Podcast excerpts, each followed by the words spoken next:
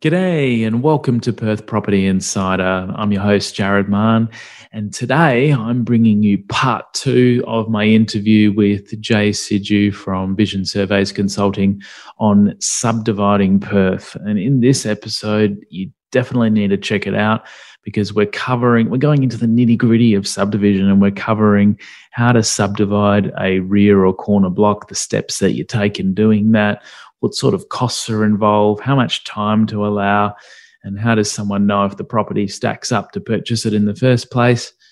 And I guess we might touch on a few other mistakes along the way.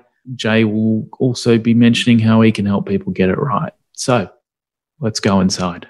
Welcome to Perth Property Insider, where you will learn how to grow your wealth and improve your life using Perth property. Our show is brought to you by Investors Edge Real Estate, the highly rated and award winning property management specialists servicing the whole of Perth.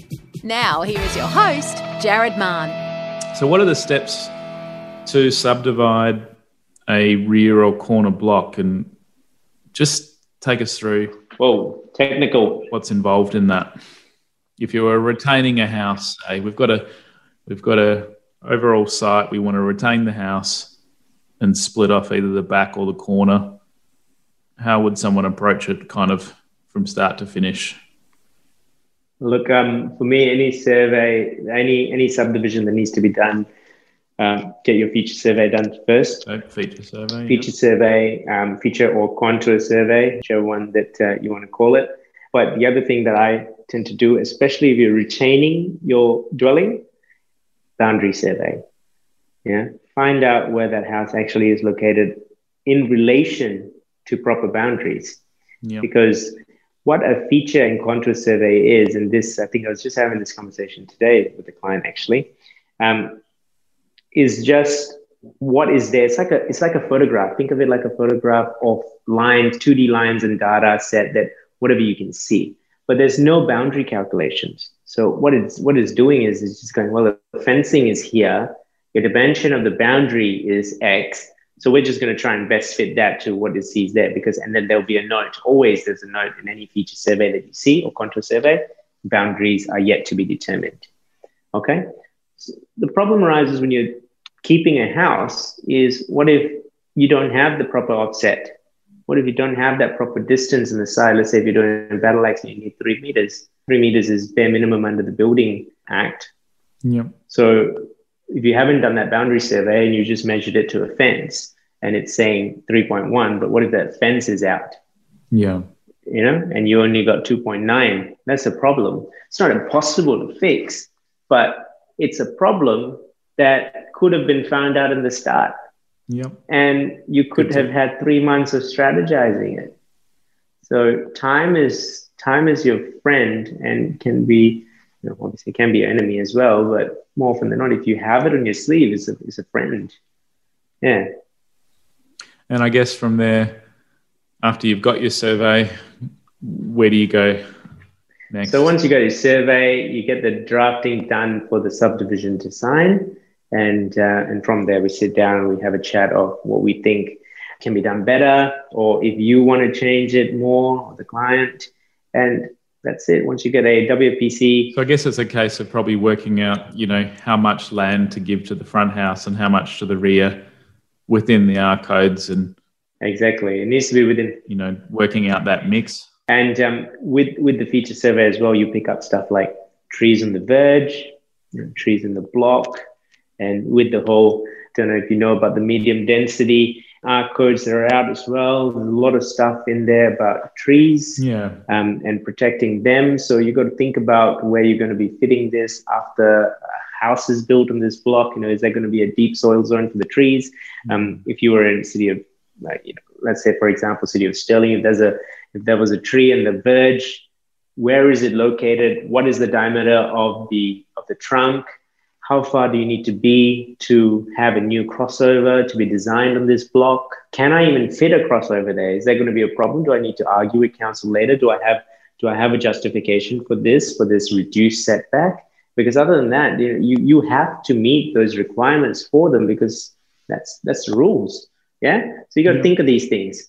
Again, not impossible, but you know that from the start Yep. That's really important. Think of that crossover. Think of those tree locations. Think of everything that's on the site. Where's your neighbor's? Um, how's the neighbor's height going? These are all the things that you're going to get from that feature and contour survey. Okay. Then you do the design. And that design, you know, we usually talk with the likes of yourself going, all right, well, if we're kind of creating this, is there a market for it? Is this a good outcome? And is it going to sell? Is there going to be a market for it?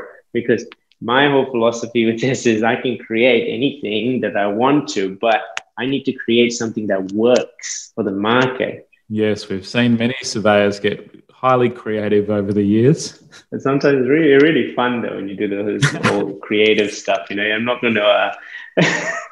yeah. But yeah, that's that's where I stand with it. And then after that, the next step is application to the planning commission.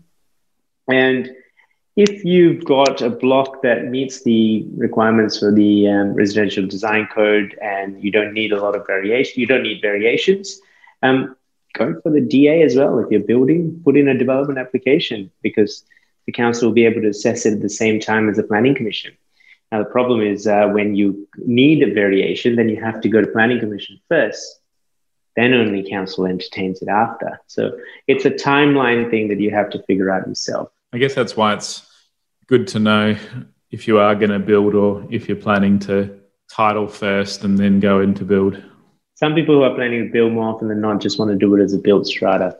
Again, I might be biased, but being a land surveyor myself, I like to feel that I have land.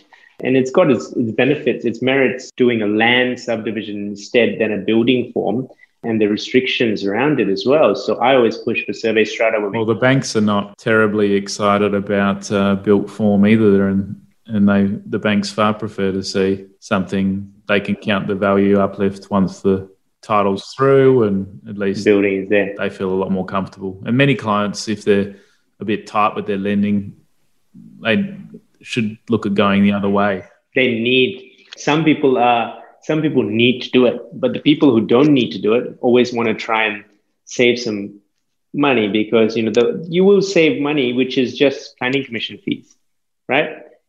it's significant because you know just planning commission fee alone for a two lot if we, if we count form 1a and form 1c you're already looking at close to four grand for a two lot so significant money understand why but if you think of the investment that you're putting in there small percentage yeah yeah also time is a factor but again I don't really see that as an issue because you'll be doing it in the background. Yeah, you can do it. A lot of people don't realize you can do it concurrently. Yeah. Yeah. So that's where I stand with it. But anyway, um, after you put it in planning commission, you get 90 days statutory time frame to get that conditionally approved. And once it's conditionally approved, you just have to meet the conditions. And I say that so easily. Sorry, it sounded sounded too blasé there, but uh, you have to meet the conditions. Okay. Yeah, that sounds better. um, because sometimes it can be easy, sometimes it can be scary. And um, look, that's the that's the toughest part actually is uh, is the dealings with planning commission whilst it's in there, making sure that there's no weird conditions that's just going to pop out of nowhere that that just throw a spanner in the works and you know blow out budget and stuff. And that's that that's what keeps me up at night thinking about. And you can just imagine the amount of applications I have. Is there an exchange and a dialogue and you know do Always, you get yeah. involved in that process? Yes most definitely. For the whole you know since so it's not just chuck it in and you know see what comes out? No way. If you want to just chuck it in and see what comes out uh, good luck to you. Have fun. All the best but it's just it might anything can come up Like that's that's where public open space contribution things come up that's where that's where sometimes they add a condition for you know the retention of the house and something extra there. Man, you know, there's so many things in my head, but I don't know what to bring up at the moment in regards to it. But yeah, lots of things. Lots of things. Yeah, yeah, and it's not just the simple of simple part of yep demolish house and then go to Landgate. No, you've got to meet all these conditions, and each condition that's there, you're going to have to prove how you've met them. So, how, what is that getting of the clearances? Yep how do you kind of go about that? Well, so it depends. Uh, two things, you know, with us, we have either the client does everything and come back to us once they're done. But obviously, not just chuck it to them and and see how it goes. Uh, guide them through it, answer field questions that uh, that arise. Number two is we sort out all the stuff that is required, and then we just do the clearances for them. Now, once a condition is met, check it. You know, make sure that uh, you've engaged someone reputable and someone who knows what they're doing for the you know the trade that's needed. Make sure you get all the documentation that's required from them. Plumber, you need a notice of completion, uh, sorry, notice of compliance, and uh, ASCON drawing from them as well. And then for an electrician, you need a notice of completion, maybe an ASCON drawing for dormant lines. Um, and look, these things need to be lodged as part of your clearance request. Okay. Yeah. And currently, with the new way of planning, commission does um, clearances of water corporation, um, previous water corporation clearance uh, condition. Now they've broken it down to two, where a there's there's always an A and B condition, and the A would be with water corporation, and the B would be with planning commission. And basically, what's happened is just that all these assets for drainage within your property is now to be signed off by water corporation. So you've got to make sure that you have those certificates from these trades because you're going to need them in the end. Otherwise, it creates delays. Yep. Okay. I've seen some investors start to do certain things before they get the conditional approval. Is that a no no, or can they start chucking up their fence and you know doing other things? You know, it's fine. I do when I do subdivisions of my own. I tend to do things early but again, it's a gamble, right? Because yeah. if it's not what it is and you don't get it, and if you don't get it approved, and uh, if something needs to change, that's extra money that comes out of your pocket that you need yeah. to sort out. Now, it's what I tell my clients is look, it's not my money, it's your money, your project. So, you know, I'm doing, I'm giving you advice based on what's best for you because I'm thinking of you. Yeah. When I'm doing it on my own, that's different yeah. right? I, you understand a bit more where the risks are. You, yeah. You value the time saving over yeah. the risk of having to change, and you know what things you can, you know, save some time on, and what things you need to wait and see on, probably. Exactly. So with with experience comes uh, all that, but you want to make sure that you don't you know do anything that you shouldn't is is is what i'm also trying to say because sometimes i see stuff that yeah, you should have waited for another week before you done that. Just so, what sort of costs are people looking at? And I know that's a how long's a piece of string question, especially when we relate back to the start of our episode where we were talking about some of the things that can blow out costs. But you know, what are the cost ranges that someone might be looking at to do a duplex where we retain the house and and create a block? But retaining a house always has extra costs with subdivisions because you know there's going to be parking that you need to think about in the front. You know, you might have to construct yeah, your driveway, so you might have to put drainage. So, the existing yeah, modification. Yeah. yeah, that considered to modification of the existing house. But let's just say something that's easy.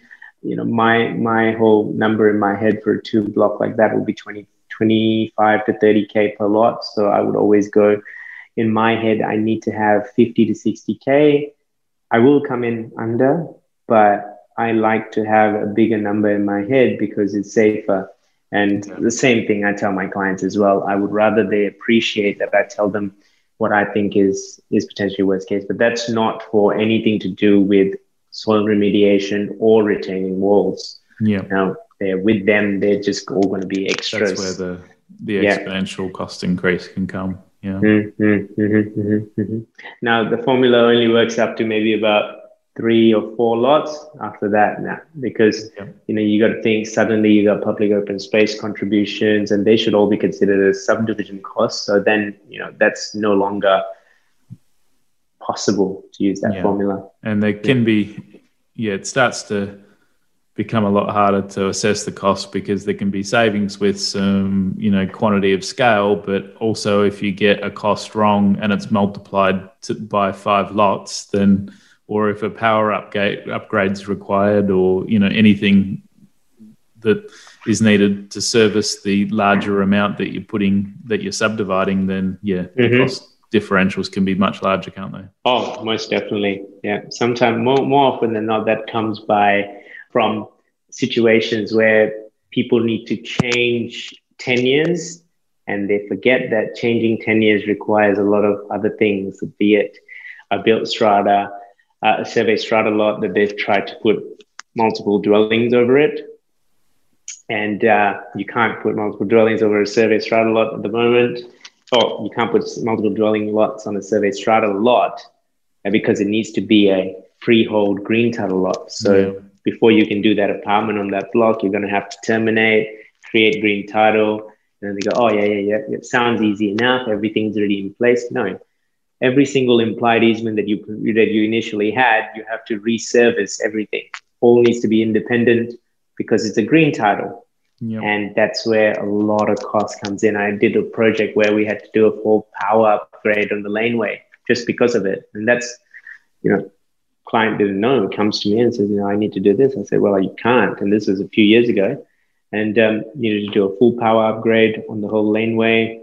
And that was, you know, that was, I think, in the circle of 220K. That's a lot. Whoa. It was a long upgrade. Yeah, yeah. yeah. Well, I, I'm not sure if I ever told you, but when I was an electrical engineer, I worked in subdivisions for a while for Western Power. So I got to see the other side of things in there. Oh, and, you know, it, it was very interesting when a development tipped the capacity over because it was so disproportionate, you know, in cost. You'd go yeah. from a the modest charge, which is typical, to overloads the area and then you need to upgrade a lot of things and yeah you know it was yeah but when you were in there there was subsidies in place as well it yep. was uh, it was a good time for paying less in power and people oh, still complaining now anymore yeah now now is uh, all quoted so yeah no no more 1362 for every subdivision uh, so how much time do you reckon people should allow if things are straightforward? Look, um, I get this question a lot, and every time I say this question, people go, "Whoa, why so long?" Um, nine to twelve months is what I say to people to leave in their mind, and um, and there's a logic behind it. Um, three months in the start for you know ninety days with the planning commission, and then you got three months in the end for more paperwork. So that's already six months yeah. do however long you want in the middle. That depends on you, um, all the works that you need. But you've also also got to remember we had the feature survey, subdivision design meetings to discuss. So that's at least a month there already. So you've got seven, and then it's however long you take in the middle. So you know, yeah. I always say nine to twelve months because I think you can. And especially if you're doing a renovation or something yeah. as well, and you know, we can obviously look to. Well, the renovation internally doesn't really bother the subdivision as long as the works that are required for the subdivision can be done in that in a in a good yeah. time frame. Then then yeah, but if you've got nine to twelve months in your mind and you get to do it sooner, well, good. That's good. And uh, but sometimes people just blow out. You know. Um, At least holding costs are low at the moment. That's got to be a friend for the Perth property developer, doesn't it?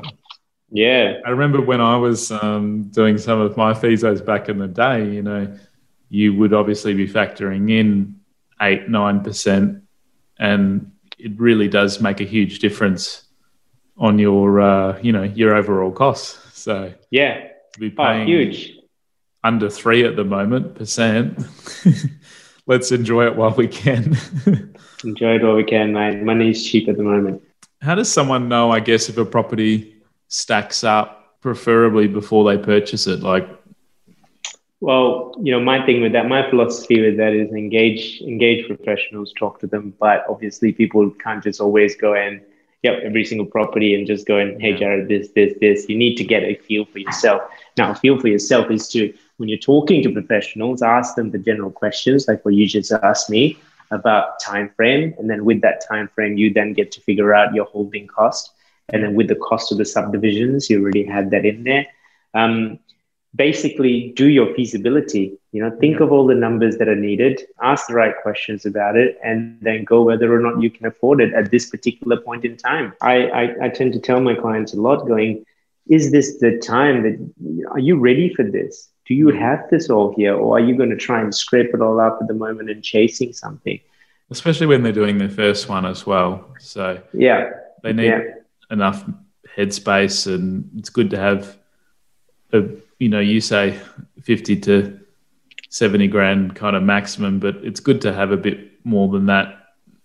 You know, rainy day buffer money Look, um, I think in the last few months, um, and this is this has actually, you know, it stressed me out a little bit as well. Some people who called up said I didn't buy in their vision for getting the grant. It's not that I didn't buy in their vision of getting the grant. I was just asking the question: Are you sure you can afford it?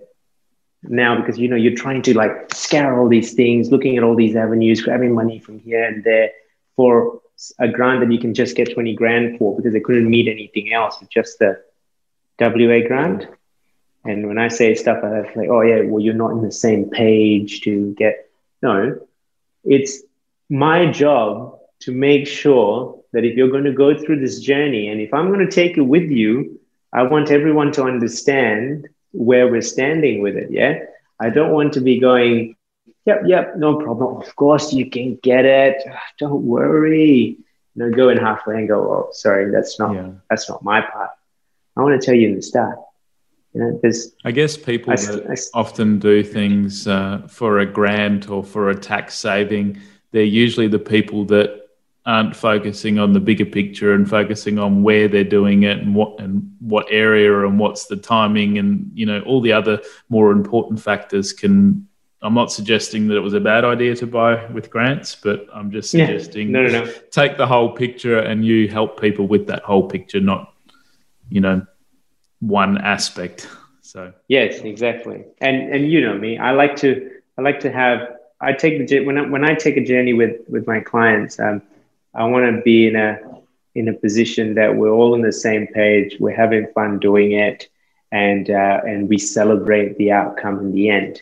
I like to see it all the way to the end. You know, sit down, and have a beer, and go, look, wow, that was a good one, wasn't it? When's the next one? hey?